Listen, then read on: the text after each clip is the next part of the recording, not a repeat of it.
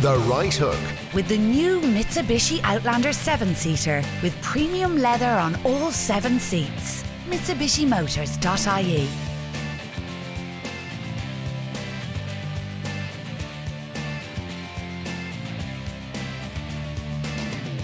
The show is The Right Hook.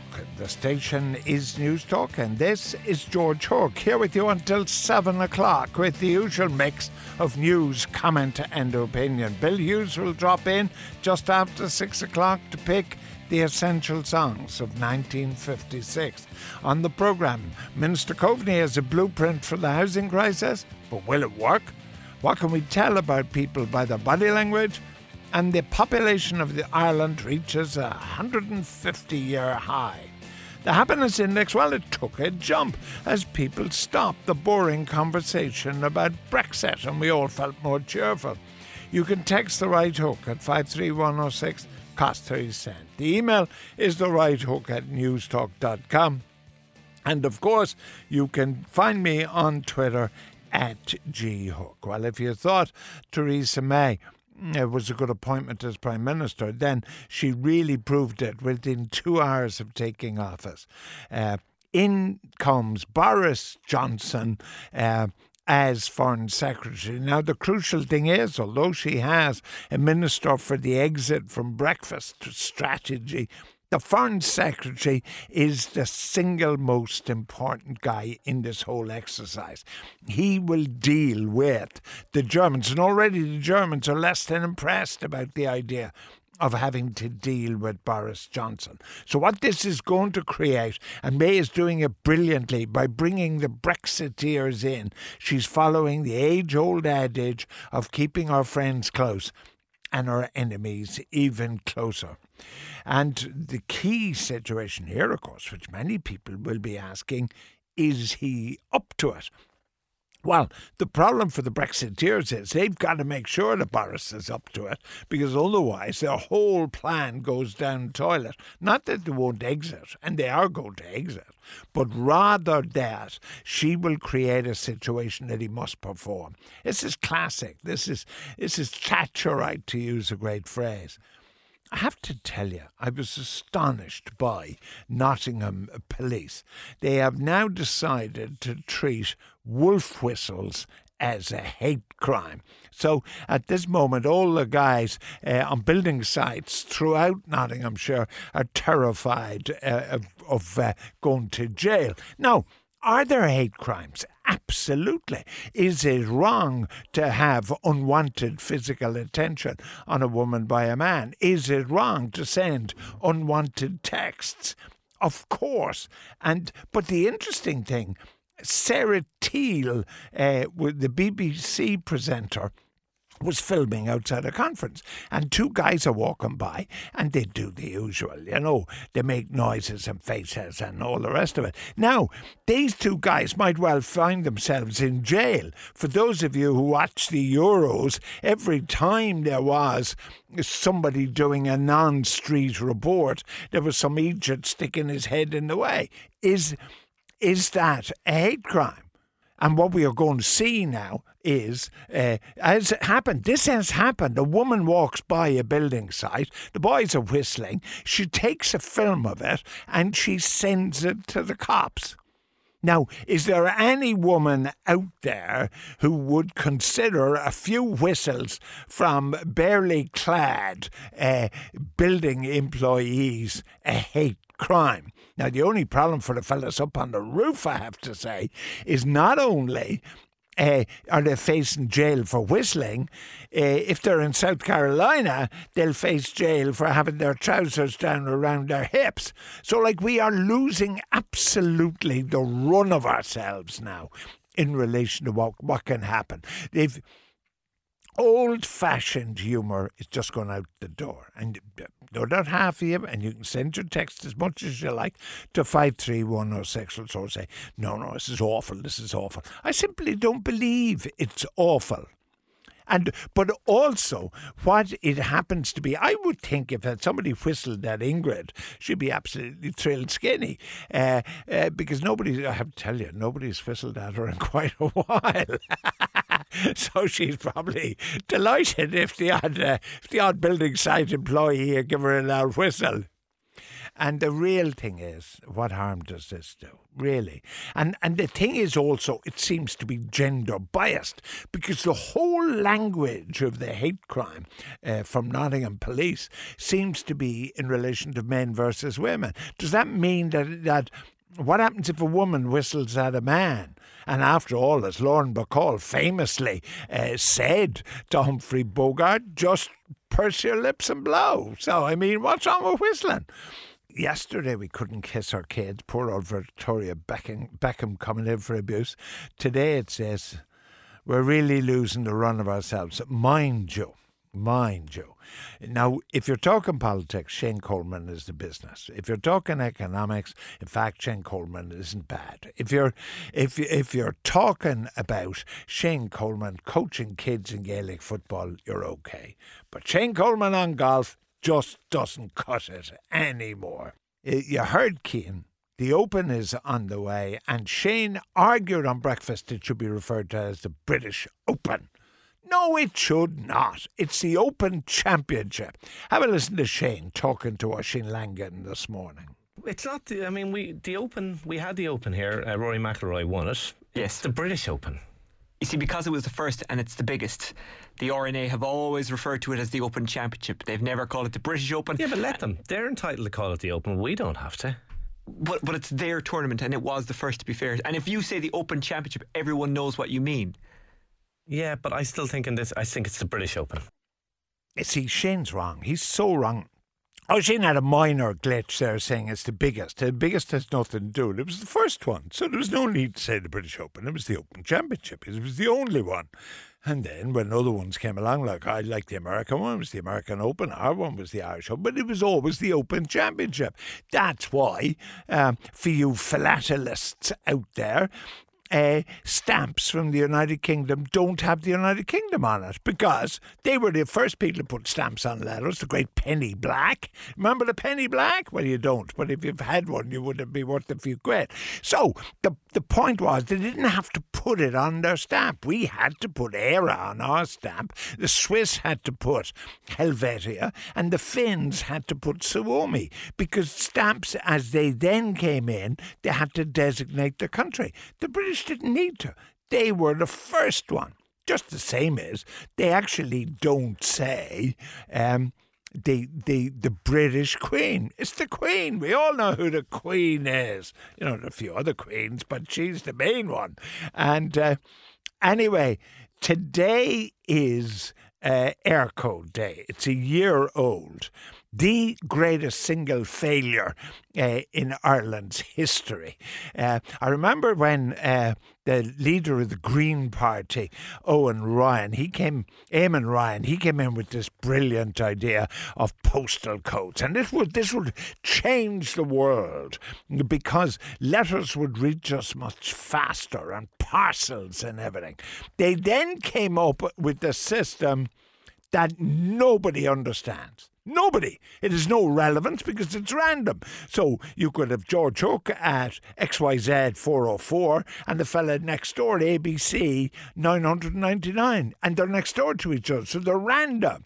Unlike Britain, for argument's sake, where you all know it's S W three or uh, N W three in London. You have a rough idea now where it is. In America, you can tell if it's seven seven zero zero five, you know that's Houston, Texas. This cost thirty-eight million euro. And the only people to benefit for this, and the reason it was brought in as a random system, was to benefit Unpost. And the employees said Unpost, because this meant, this system, other competitors couldn't bring it in. Whereas if you had a system that everybody could use on their computers and so on, everybody would have it. Whereas, in fact, Unpost. I tell you what, I'll give you a Right Hook T-shirt to the fella who re- t- sends me a text to five three one oh six if he knows his air code. Does anybody know their air code or where they live? And it's cheating if you look it up now. Come on, do you know it? Give me a break. I bet I, I bet you don't. I just I have no idea what mine is. None. Now, it's It's Bastille Day, though. Now, this is the country that gave us Charles de Gaulle, who famously, in relation to Britain's entry to Europe, where they're now leaving, Char- de Gaulle said, no. And what about Braille, the great inventor of something that made made it so easy for blind people to read books? And what about the woman of my youth, Brigitte Bardot? Oh, my. The, and the devil-created woman. What a title for a movie with Brigitte Bardot, directed by her then-lover, Roger Vadim. Oh, Brigitte Bardot. She was just fabulous. I actually dated a girl who was the image of her one time. Yeah, amazingly. Uh, I think I dated her because she looked like Brigitte Bardot. And I'm all about Maurice Chevalier, who was the classic sort of French guy who sort of, you know, he had that accent. Oh, it's this. Oh, little girls, they get bigger every day. Do you remember that in the movie, Gigi? Uh, Chevalier, and of course Christian Dior. Where would all our women be without Christian Dior? But what I'm going to give you now are the two things which for me make France. It's the great female, it's the little sparrow, it's the wonderful Edith Piaf, just four foot eleven of her, and and the tragedy Piaf. She was in love with a boxer, Marcel Cerdan. He was world middleweight champion, and coming back from America, the plane crashed and he died. And poor old Edith was never the same. But here she is with that most extraordinary voice, which the French accent just sent shivers up my spine, and the most blood-curdling anthem of them all. La Marseillaise.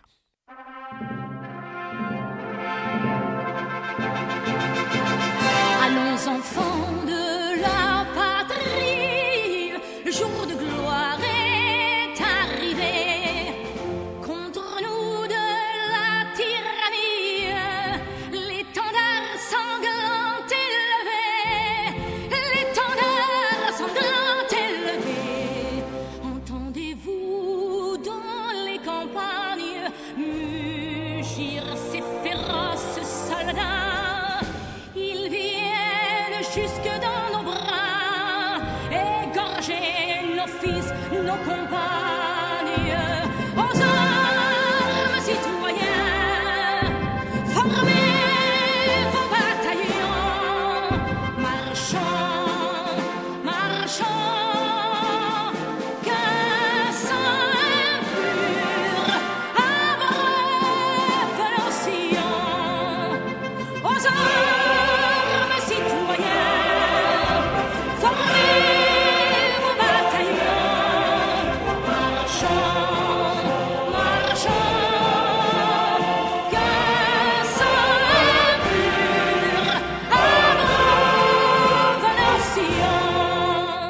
now, like all Frenchmen, tears streaming down my cheeks, full of emotion, I think of that extraordinary woman, that extraordinary anthem, that extraordinary country uh, that has given us, the world, so much and remains today.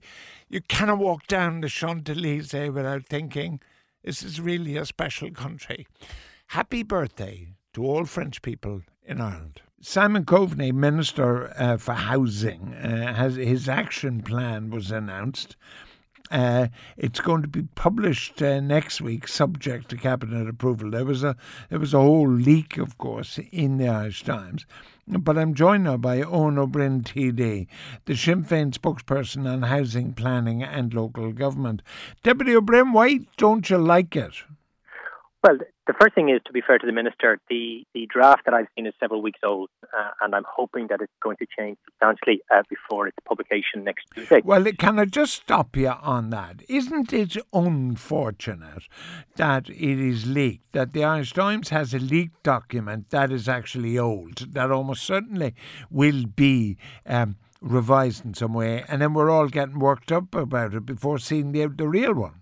It depends. So, for example, if as a result of the leak this puts additional pressure on the Minister and the Government uh, to improve the plan before publication uh, next week, then no, it will have been a very good thing. Okay. Uh, if we simply got the plan next week and it is the same as what I have read, and I've read the full draft, then I think uh, we'd be deeply disappointed. So no, I think it's a good thing we're having the debate, but the crucial issue is the plan needs to, to change substantially, because the gap between what is in the current draft and what, for example, the Dáil Housing and Homelessness Committee recommended some weeks ago is very, very wide, and that would worry me considerably. All right. So what has Minister Coveney proposed? Because as we understand it, he sought this office, and in his first few days in office, he pledged to do something about the housing crisis. Well, when you look at the detail of what's proposed, uh, there are four kind of fundamental uh, concerns. The first is the targets for the output of social housing. Housing owned by local authorities and voluntary housing associations is simply far too low. It's possibly less than fifty percent of what the Dáil Housing and Homeless Committee recommended. We proposed ten thousand uh, council and housing association units a year, every year, uh, for five years. My reading of the Coveney draft plan is that it could be as few as four thousand to five thousand a year, which is less than half of what we proposed. There's also very, very little on the private rental sector. Nothing, for example, in dealing with spiralling rents or security of tenure. There's a vague promise to develop a strategy, but no indication of what's in it. Likewise, on mortgages, very weak. Uh, and some of the key commitments in the programme for government, for example, the new mortgage resolution court, aren't mentioned, nor the moratorium on repossessions that we called for. And on homelessness, and this is, I suppose, what really worries me, there's only two pages of text and three pages of actions in a fifty-five page plan. Uh, and of the actions, I think there's about seven actions on homelessness. They are all things that are currently happening, nothing new. Now, again, I'll stress, the, the plan that Minister Coveney announced on Tuesday may be fundamentally different from this, and if it is, I will welcome it. But if it is anything close to the draft that I have read, I think a lot of people are going to be deeply disappointed. All right. Well, let's take it. Let's analyse for the moment the sort of four major criticisms you have, and I'm not taking them in order. My memory isn't that good. But like the issue, for instance, of security of tenure and, and spiralling rents, Are uh, the rents are simply an economic force that if the value of the house, that is the asset, goes up, then the rent goes up. If you make it a position that the rent is below the market value of the house, then what you get, what you will get, is no rental sector. No. Yes, but there are ways uh, of. I didn't notice you said yes. There, there are ways of having a happy medium between the need for a landlord to generate a, a, a reasonable profit on their investment and tenants to have rent certainty and not to have to face spiralling rents. Keep in mind, rent for an average family home in Dublin at the moment are about fifteen hundred euros yeah. a, a month. Yeah. So the Dáil Housing and Homeless Committee cross-party agreement with Fine Gael and Fianna Fáil support proposed, for example, rent certainty, linking rent reviews and increase and decreases to consumer price index.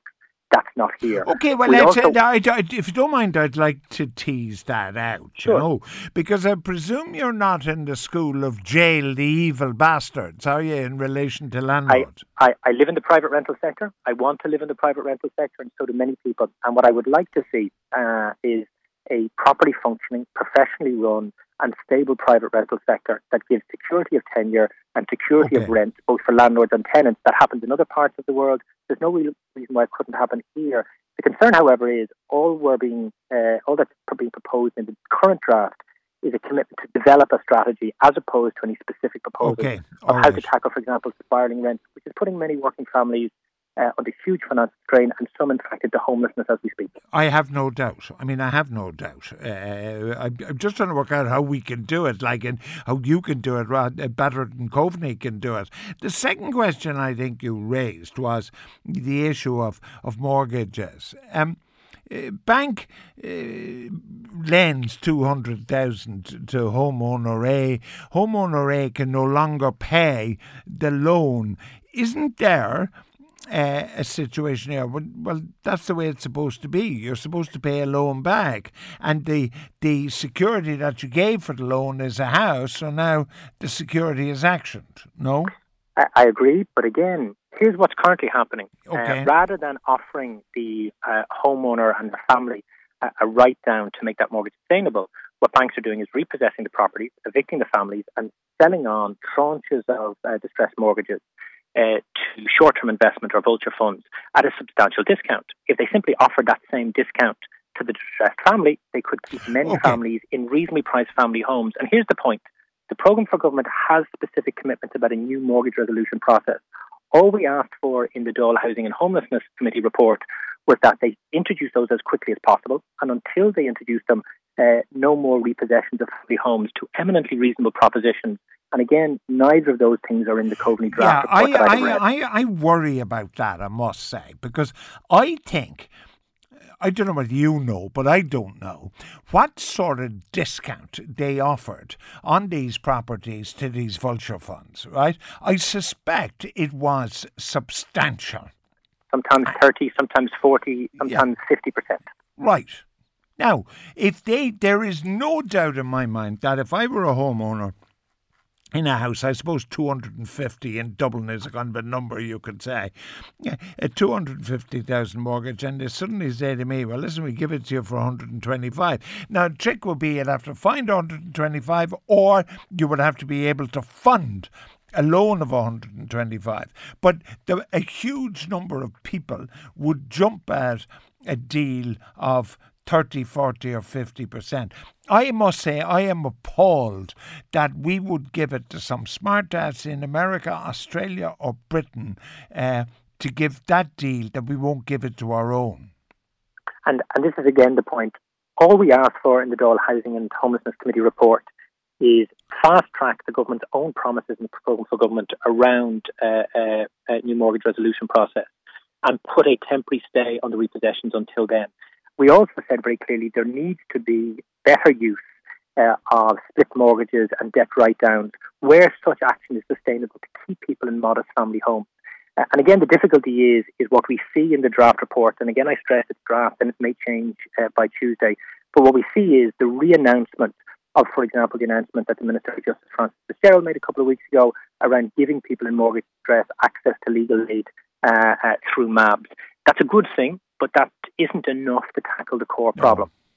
The the other thing that uh, apparently the Irish famine, it happened before your time, but it, but the Irish famine apparently need never have happened. But the British had this idea, you know, that don't interfere with the market.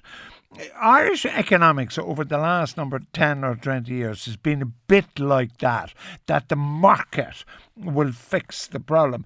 Is there anything in this report that says the government or the councils or somebody is going to build houses to solve a crisis as opposed to waiting for the developer to do it? Well, it's very interesting because there is a section obviously on state intervention and on uh, social housing. But in the, the preamble text to the actions in that section, it's almost like uh, the report is apologising for the need of the state to intervene. Crucially, however, there is a proposal to increase uh, the uh, number of social housing units. The difficulty is, from my reading of the draft, it is simply too little. So again, go back to the Dáil Housing and Homeless Committee report. We said increase the stock of properties owned by local authorities and not-for-profit housing associations by ten thousand units a year, every year, for five years as a minimum position. Again, my reading, despite headline figures uh, in the report, is that what we're probably going to get, if this plan is what Coveney announces on Tuesday, four to five thousand units a year. So that's, again, potentially less than half of what we recommended. Uh, and that's simply not good enough when we have six thousand people sleeping in emergency accommodation tonight, two thousand of them children, and one hundred thirty thousand plus families on housing waiting lists. And here's the crazy thing. The C S O released the, the twenty sixteen um, census figures today. So we now have we have, the up, we have the updated figure on vacant properties across the state, not including holiday homes. It's one hundred ninety-eight thousand.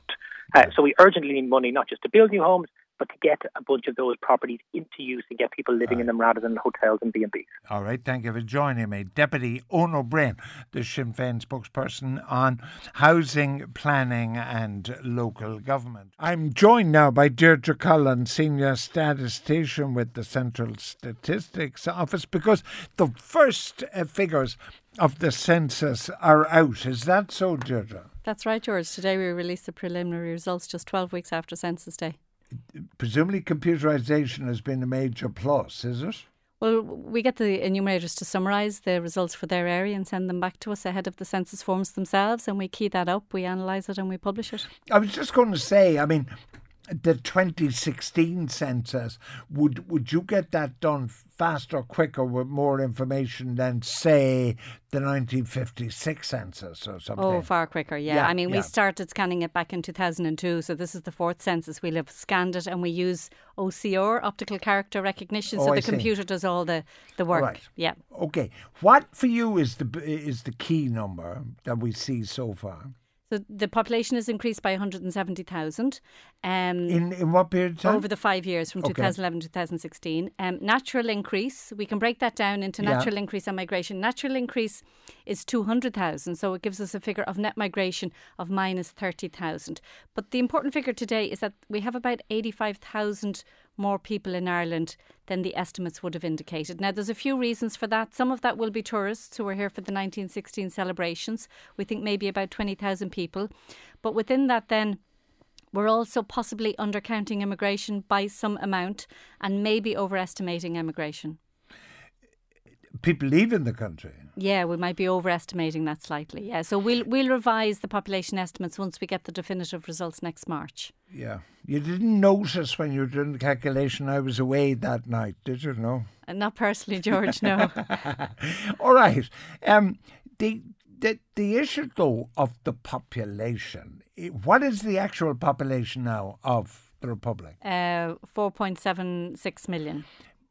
Am I right in thinking that at famine time, it might have been double six, that, wouldn't six, it be? Uh, six point two, well, six back in eighteen forty-one, yeah. yeah okay. uh, so the low point was um, in nineteen twenty-six, and then, you know, it started to rise again after that, and then it fell, and we had another low point in nineteen sixty-three, and it's been generally increasing ever since.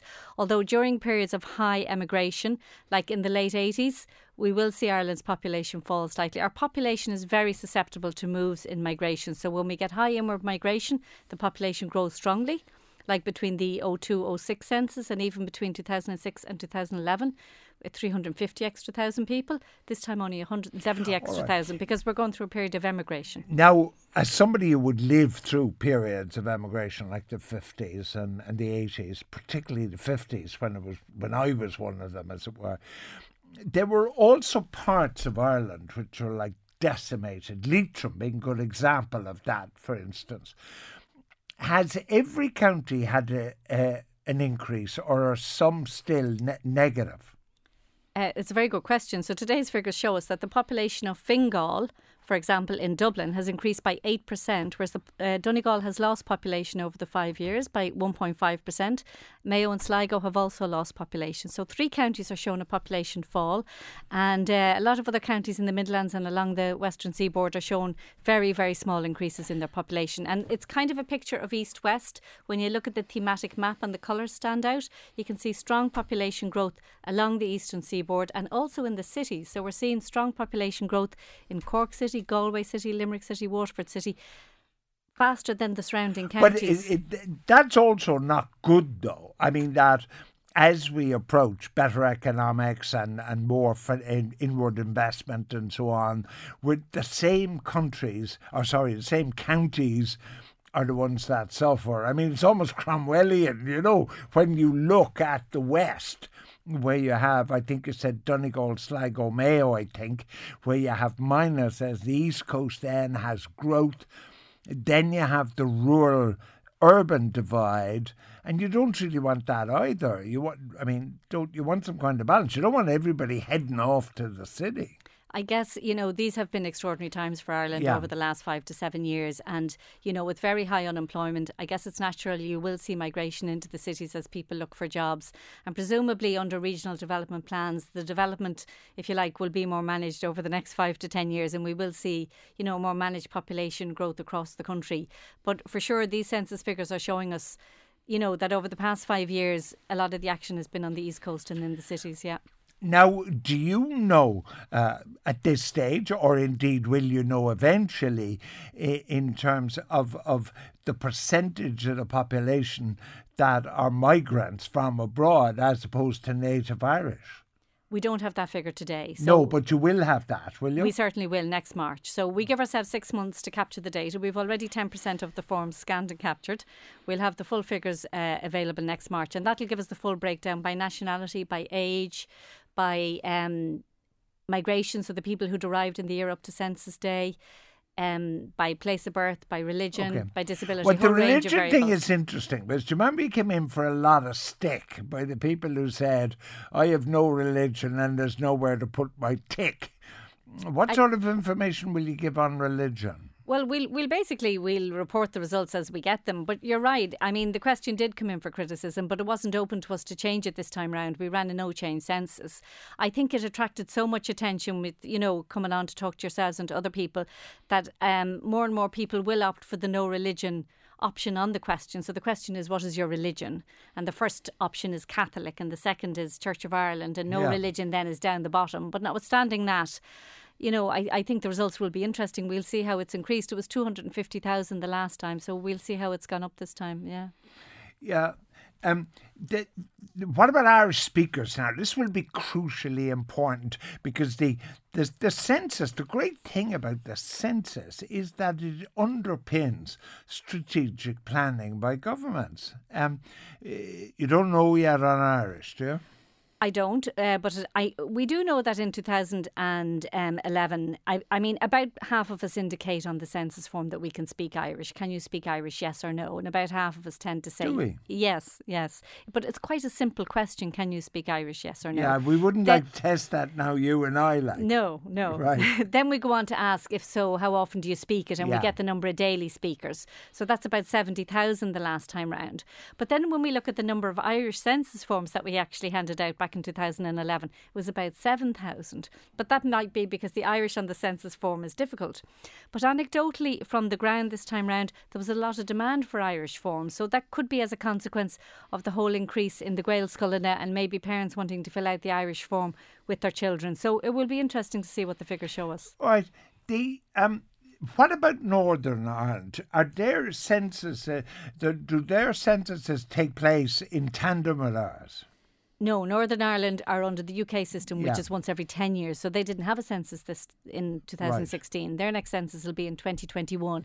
Coming out of the two thousand eleven census, they had a census and we had a census. And we did produce a report, uh, Census twenty eleven Ireland and Northern Ireland. And in that, we have all island maps. And so it shows the age distribution for the whole island. It shows... What's um, the, uh, what was the population for the whole island at that point? I don't have it off the top right, of my okay, head. Okay. Yeah, but it'd probably be...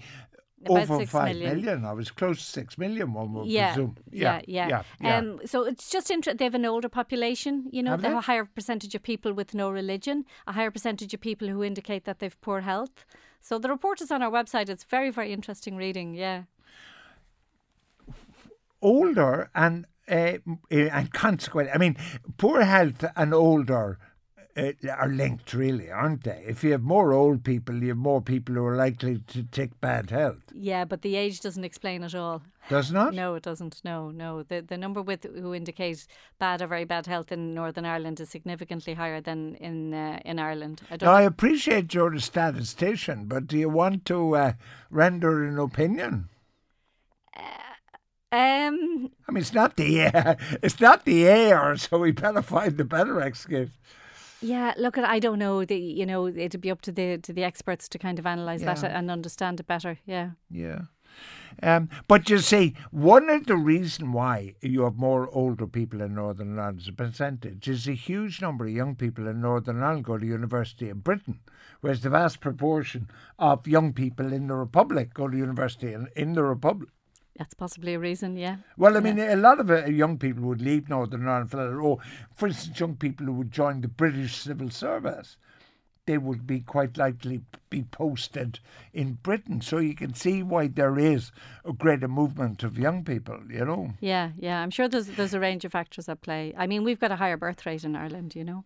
Yeah. So when are you going to tease me again with some more information? March, March next year, George. Yeah, right, okay. yeah. But far more interesting stuff. Now I mean, you know it'll figures... be. Sorry, Deirdre. I'll be at a different time of day in March now. Don't forget, twelve to two. Okay. So it'll be a lunchtime. A lunchtime gig. Yeah. No problem. So George. I'll have a sandwich for you rather than a three-course dinner, which you're used to getting. Just before you go. The great scourge of Ireland, uh, obviously, is emigration. That's our history from the famine. In essence, now, are we at a point where immigration based on this census and the last one is not actually an issue, is it? Are we at that point, do you think? I, I, I, I'm sure for the individual who has to emigrate, ah, yeah, it sure. is an issue. And emigration has been quite high in Ireland over the last five years. You know, over eighty thousand people have emigrated every year. That's half a million. That's give right. or take. That's right. Yeah. yeah. All young. And an- another, you know, three hundred thousand have immigrated. So seven hundred thousand people have moved in and out of, da- of Ireland over the last five years. So I'm sure it's always an issue for the people who are affected by it. Absolutely. So I wouldn't really like to, to kind of dismiss it, you know. And, you know, it makes managing the population and understanding the movements of the population around the country challenging as well. And the data is hugely important for policymakers and knowing where people are living, where the demand for housing is, et cetera. I, I have to tell you, one of my uh, one of my party tricks is remembering telephone numbers. Um, you make numbers talk, and it was really great uh, having you. And I, I booked you in for March, OK? It's a date. Thanks very much.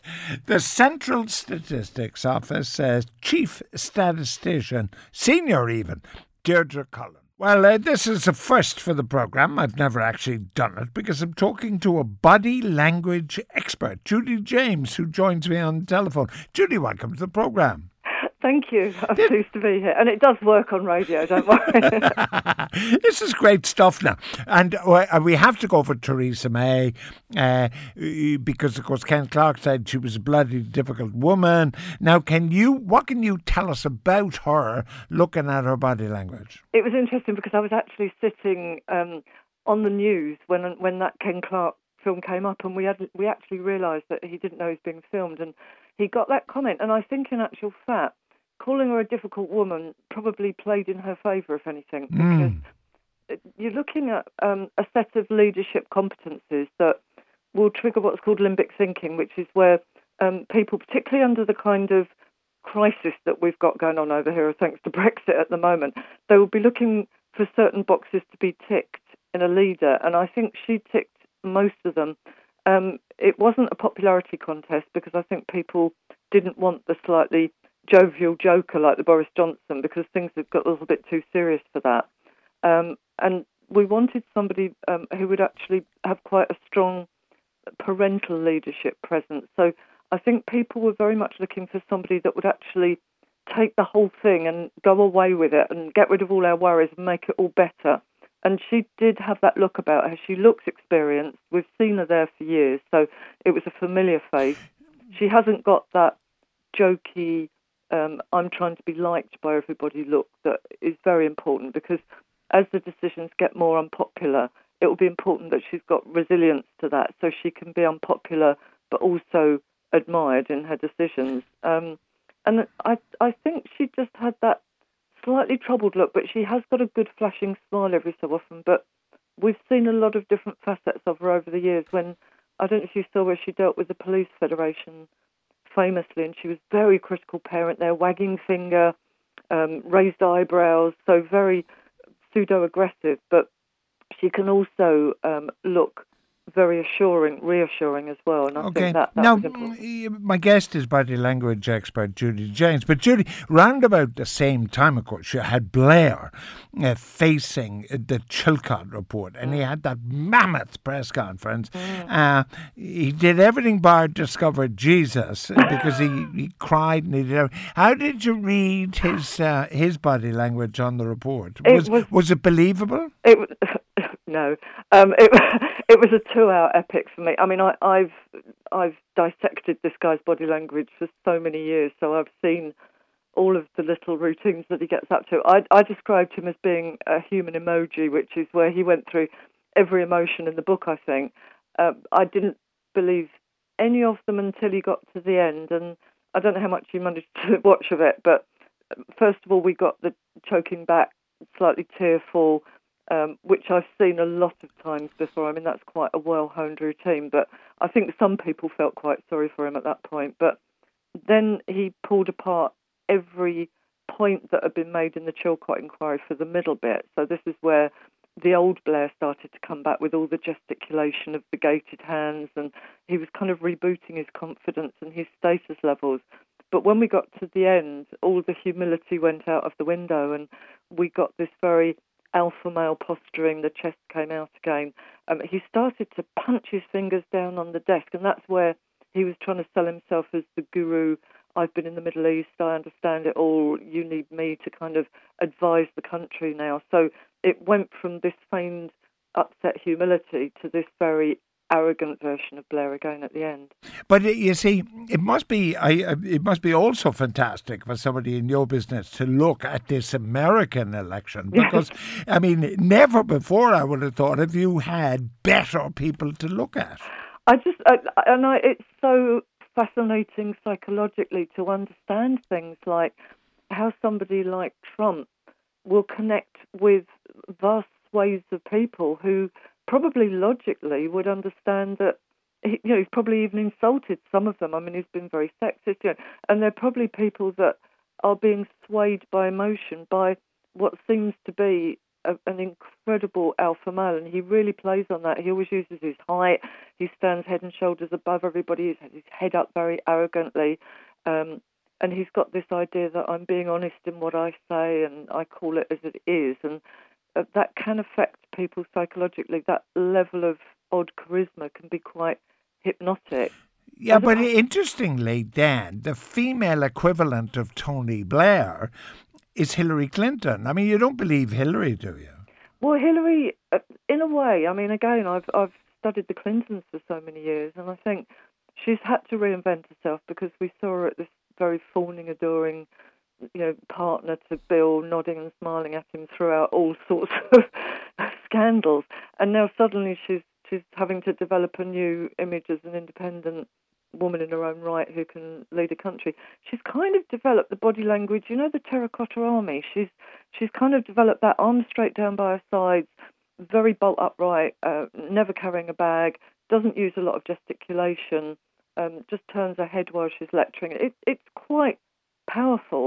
Um, but I will be absolutely fascinated to see what happens when she's up there doing a debate with Trump, as seems very likely, because that's where um, people, again, that limbic thinking will be prompted and people will go with their feelings regardless of the logic. Now, it's a really interesting thing what you said there for a man, right? Because a man like me won't understand it. But for instance, you, you pointedly say never carries a bag. I always got the impression that, that Margaret Thatcher carried a bag like a Kalashnikov, you know?